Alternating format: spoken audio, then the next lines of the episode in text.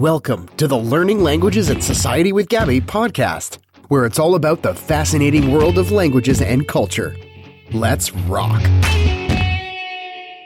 Hi, everybody. My name is Gabi, and today we're going to talk about multilingualism. Yes, that's right.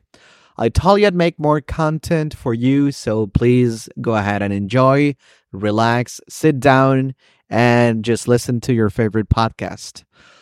Okay, so what is multilingualism? Mm-hmm, multilingualism. I think this is pretty much this is self-explanatory, I would say.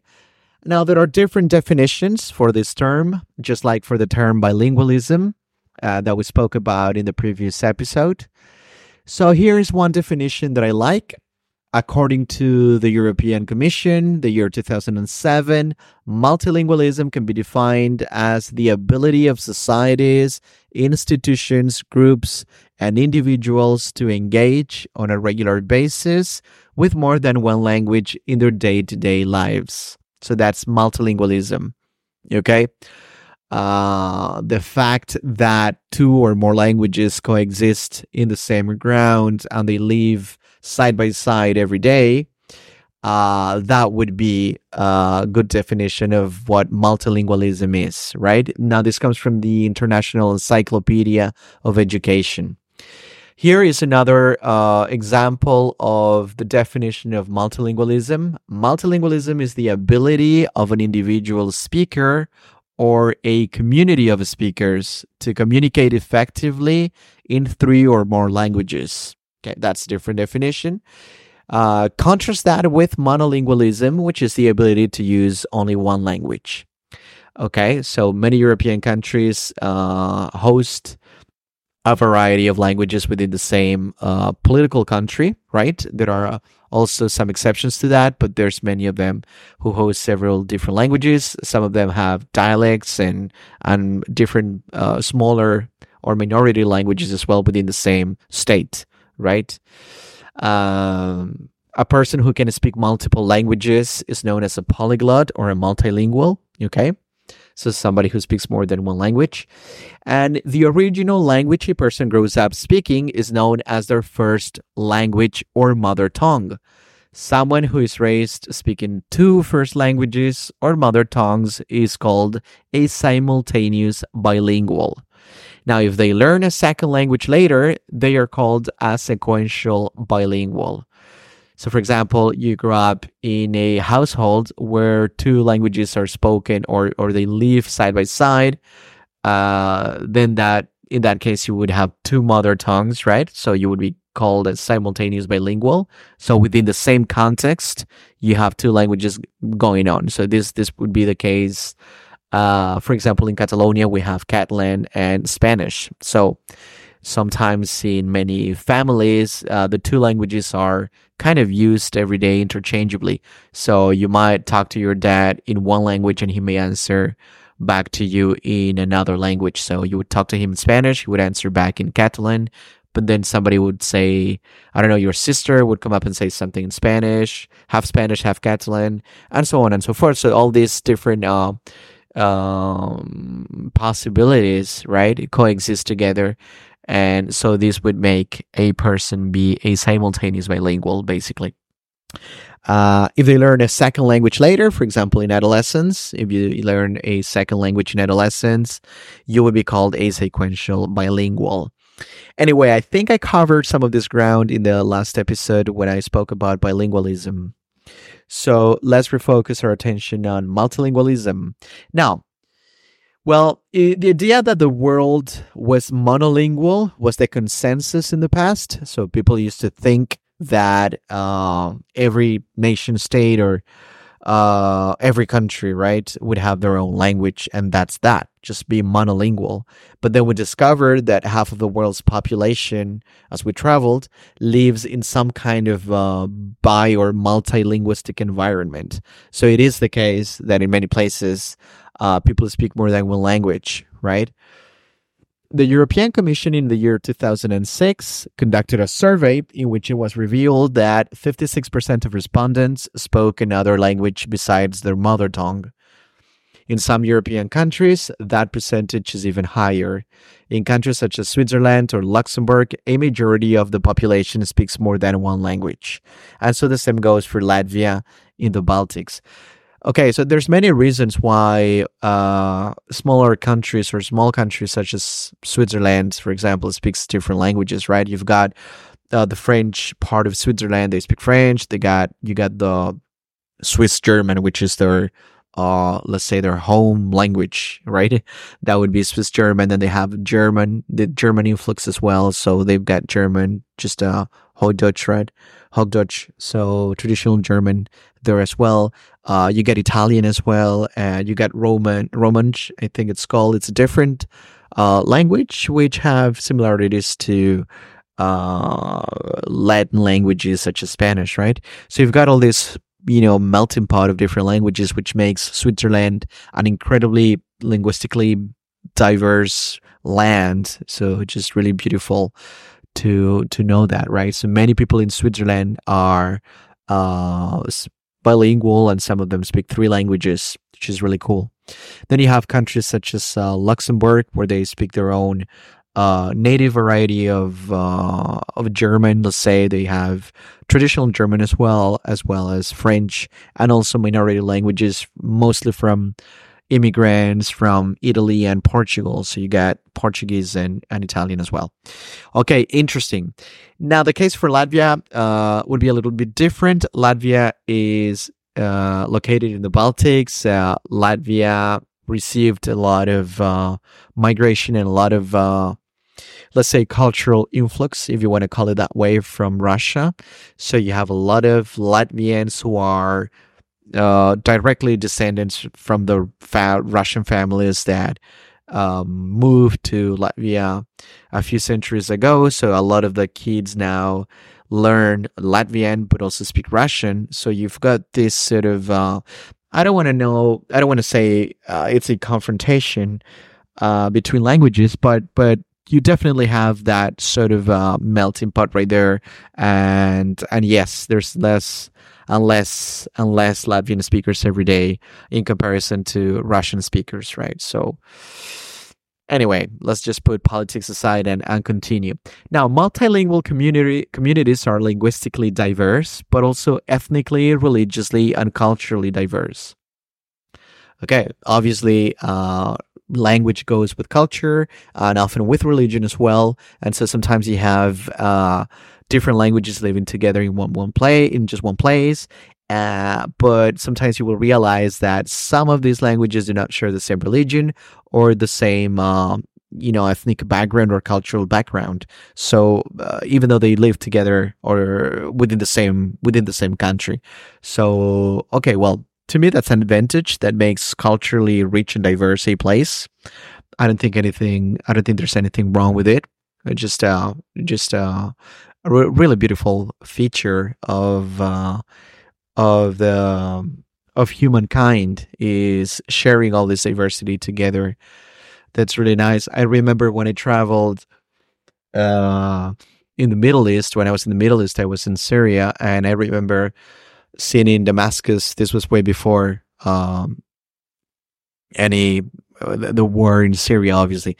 And I was in Damascus, and I thought it was such a beautiful place, and the the bazaars and everything. And I remember at one point I saw uh, this beautiful mosque, uh, not very far from a church, not very far from uh, a synagogue, right? And and and you see the crossroads of history in one little place right there when you have all these languages living together arabic and and and and jewish uh, heritage needs. So you got hebrew as well and you you get aramaic and you have all these other languages asian languages and and and modern languages living together and all this cultural heritage uh, just in one single place. I thought it was so amazing. And I promised myself I'd visit uh, Syria one day after that. I mean, obviously, you know, uh, history history sucks, and and and some of these countries have become, you know, war territory, unfortunately, and and it's no longer possible to to see any of that. Unfortunately, really unfortunately. But anyway. So, uh, so yeah, a lot of languages, a lot of cultures, a lot of uh, ethnic backgrounds and religions can coexist in the same place, which is really cool.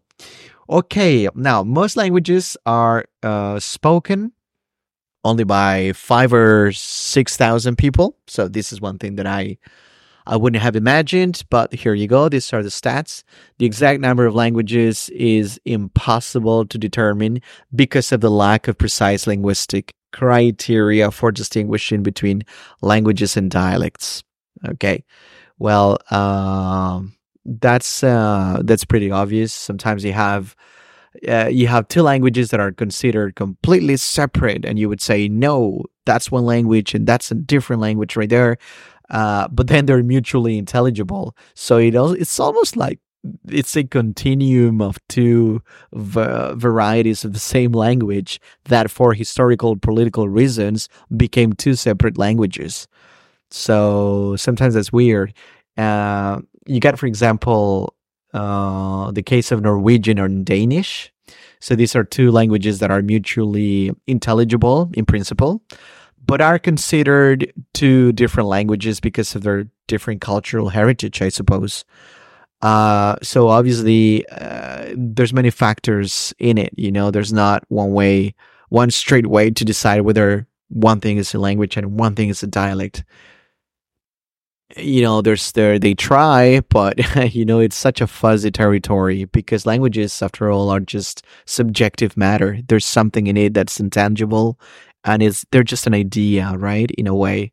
Somehow it's a fabrication of the mind in a way. It's a it's a common fabrication between people of what consensus uh, or it's a consensus of people of what language they speak right? So sometimes you can think of your neighbors speaking a different language, but then uh, or a different dialect, but then it's considered language for just another reason because he lives across the border from your country. So that language is no longer considered uh, the same language, but it might be considered just a dialect or maybe a separate, a whole separate language. So Norwegian and Danish are mutually intelligible, coming back to our example, but are considered different languages, right? strange because the story goes like this a Dane might be able to understand quite well Norwegian, okay, uh, after little exposure.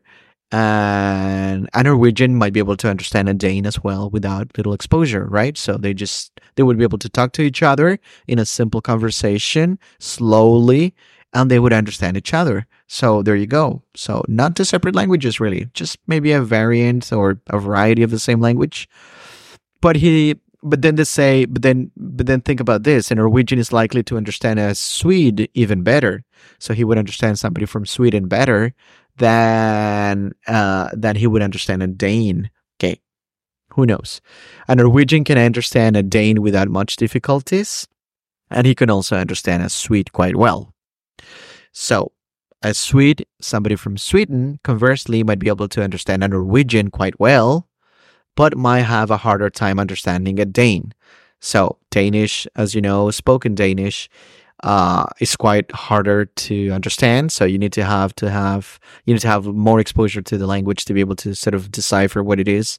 Once you do that, it's much easier to understand it. But maybe um, for the first encounter, that would be a harder a harder um, exercise understanding a Dane than it would be understanding a Norwegian uh, coming from somebody from Sweden. Okay. Now, Danish and Norwegian, uh, the, the the, the written language is pretty much the same, so it's very easy to understand. Okay, so it's just a pronunciation, perhaps. Anyway, from all the three, from all three, Norwegian, Danish, and Swedish, it appears that Norwegians generally have an advantage and they understand Swedes and Danes uh, the best. So, best. So, more than these other two understand each other, understand Norwegians. So, uh, I'm going to give you another example of why it's counterintuitive, what we call dialect and what we call language. We've got, for example, the case of Portuguese, right? So Brazilian Portuguese and European Portuguese. Uh huh. So sometimes they are not mutually intelligible. More often than not, the discrepancy goes only one way. uh, Portuguese speakers understand Brazilians far better than Brazilians understand Portuguese. Again, this may be due to the fact that Portuguese speakers have more exposure to television and, and media in general from Brazil.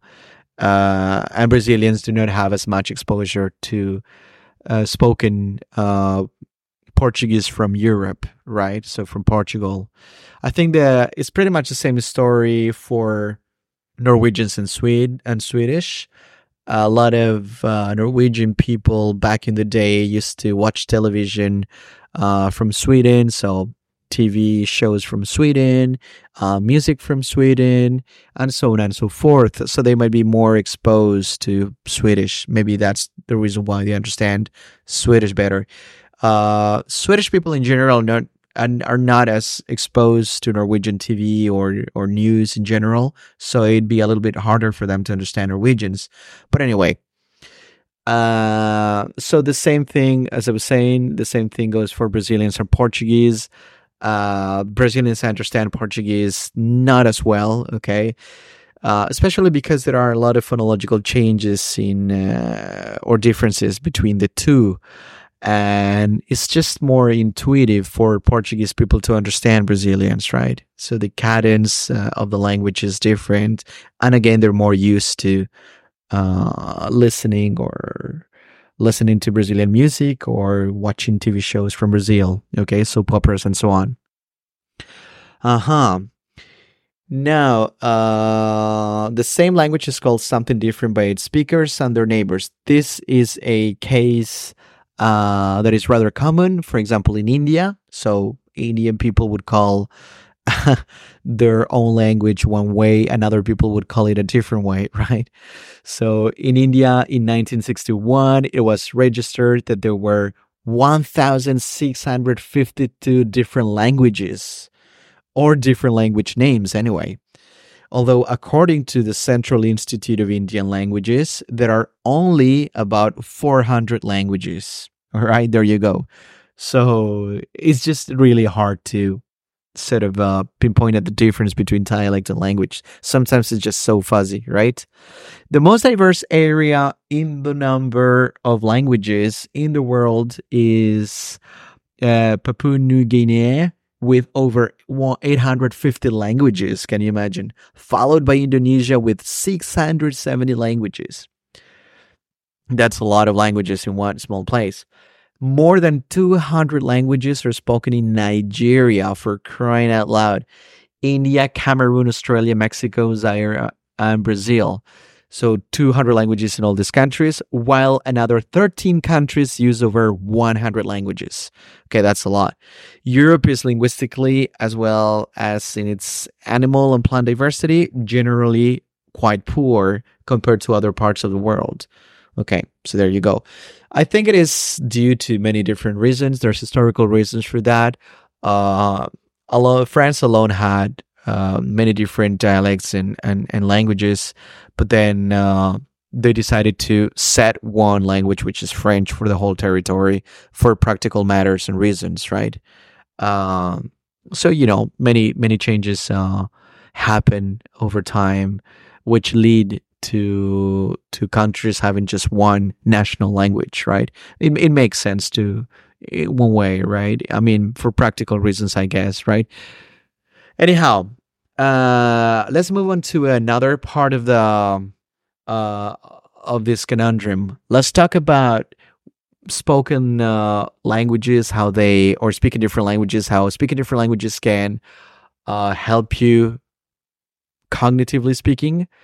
Uh, I've spoken before how learning languages seem to provide protection against cognitive decline and against mental disease. Um, for example, the case of Alzheimer's disease. So it's also beneficial. Speaking different languages is also beneficial for recognition, for the brain, and for success and well being across the entire lifespan. So not just because, not just for dementia or Alzheimer's, but across your multiple dimensions of the multiple dimensions of your life, speaking different languages is pretty beneficial. Now, there are several myths around language learning and multilingualism, at least in the United States. We're going to debunk those uh, different myths. So there are attitudes towards bilingualism, uh, and sometimes they are confounded with attitudes towards immigration and multiculturalism. Okay. Sometimes they are seen under a darker light. Okay. Why? Why is that? Well, maybe because a lot of uh, migrants from different countries, uh, for example, we've got the case of Mexicans uh, in the United States. They speak Spanish and they only speak Spanish and they're learning English. So sometimes the idea of being bilingual is not really cool in the States in the sense that they would uh, take that as knowing that this person, this kid from Mexico, probably doesn't speak English very well. So they kind of like think of bilingualism as a handicap rather than than anything good because you need to be proficient in English in order to make it, right? In order to make something out of your life. So at least in the US, right? Now, the assumption that English is the majority language has promoted the idea that learning a second language is only for those gifted. That's uh, different. That's another myth. Uh, uh, and, and it's also not really uh, good. You don't need to be a genius to learn a, a another language. You all, all you have to do is just study right. So um, yeah, just uh, it's just another myth, right? Uh, and that there's more. It used to be the case that people thought that introducing a new language during infancy could create confusion and delay in learning. So that's a different myth as well. Uh, we've proven that learning different languages during infancy is actually an asset and it's really good for the cognitive development of the child. Yes, it might delay delay sometimes the learning process at the beginning, uh, but it surely enhances all other areas of the cognitive abilities of the child. Uh, it it teaches children how to learn stuff in general, not just learn a new language, but what learning is like and how to learn stuff. Okay, so all of those myths that I just uh, mentioned have been debunked. They have proven to be false.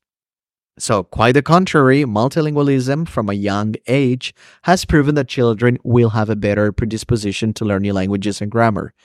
Language mixing, code switching, and other features of multilingualism have shown a higher degree of cognitive sophistication as opposed to a cognitive disability. So, it's pretty much the opposite. Speaking different languages shows cognitive sophistication. There you go. Likewise, being able to perform code switching mm, taking into account relevant social cues shown and have shown an even more sophisticated system of overcoming obstacles.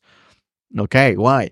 Code switching. So a Mexican I live in let's let's give this as an example. A Mexican I live in the States. Sometimes with some people I would speak Spanish. Sometimes uh, sometimes I would switch back to English. Sometimes I would code switch between the two depending on the circumstances. So there's so many social cues that I have to read in my everyday life in order to switch uh, from English to Spanish and back uh, to English that is just so much more complex really uh, all the data that i have to process and so my brain becomes faster and it it's just so much richer in terms of uh, you know socially uh, or or even cognitively speaking is so much richer because I have to process so much more information. So that's that's good for the brain actually. Okay, now there is, however, a small disadvantage. Well, I just mentioned that that may occur in bilingual speakers as opposed to monolingual speakers in terms of having more difficulties sometimes to find words easily. Yeah, sometimes, uh, especially for children, the delay in learning sometimes uh, is notorious at the beginning. Sometimes they have a harder time finding this word and that word in that language or this language, eh, which is normal because they have to kind of like play between two languages or three languages at the same time and kind of choose the right word for the language. Well, this is normal. No problem with that. And obviously that disadvantage disadvantage is outweighed by all the positive gains that you get uh, from being a multilingual. Now, bilingualism confers advantages in executive control, that's true. The ability to carry out goal directed behavior using complex mental processes and cognitive abilities, such as working memory and impulse inhibition. To illustrate how important executive control, I will just say this. Sometimes we have people who have executive dysfunction. So, executive dysfunction is a behavioral symptom that disrupts a person's ability to manage their own thoughts, emotions, and actions. It is most common with uh, certain mental health conditions, especially addictions, behavioral disorders, brain development disorders, and mood disorders. There you go. So, having executive dysfunction is absolutely not good for your brain, for your life, or for anything. So, one of the many advantages of speaking uh, different languages would be to uh, improve uh, executive control. So, so it's pretty, it's fantastic, right? So you would be having a better working memory, impulse inhibition, and you would be able to process complex uh, mental uh, processes much faster, uh, process data much faster. It's, it's pretty good for your brain. It keeps you young. Anyway, research on bilingualism has already documented a delay of four to five years in the onset of Alzheimer, Alzheimer's symptoms for bilinguals relative to age and education matched monolinguals. Okay, well, what to say about this? This is uh, this is amazing. And no, not known, no known pharmaceutical agent has any effect that comes close to bilingualism. So, uh, I mean, it, this is self-explanatory. So, having a delay of four to five years in Alzheimer's disease, just because you are bilingual and you've played with these languages uh, from an early age and you haven't forgotten them and you practice them daily, it's incredible. I mean, it's it's mental fitness for your brain. So there you go another reason to learn foreign languages. anyway, guys, thank you very much for putting up with me. Uh, I hope you had a great time and please stay tuned and don't forget to subscribe. Bye bye.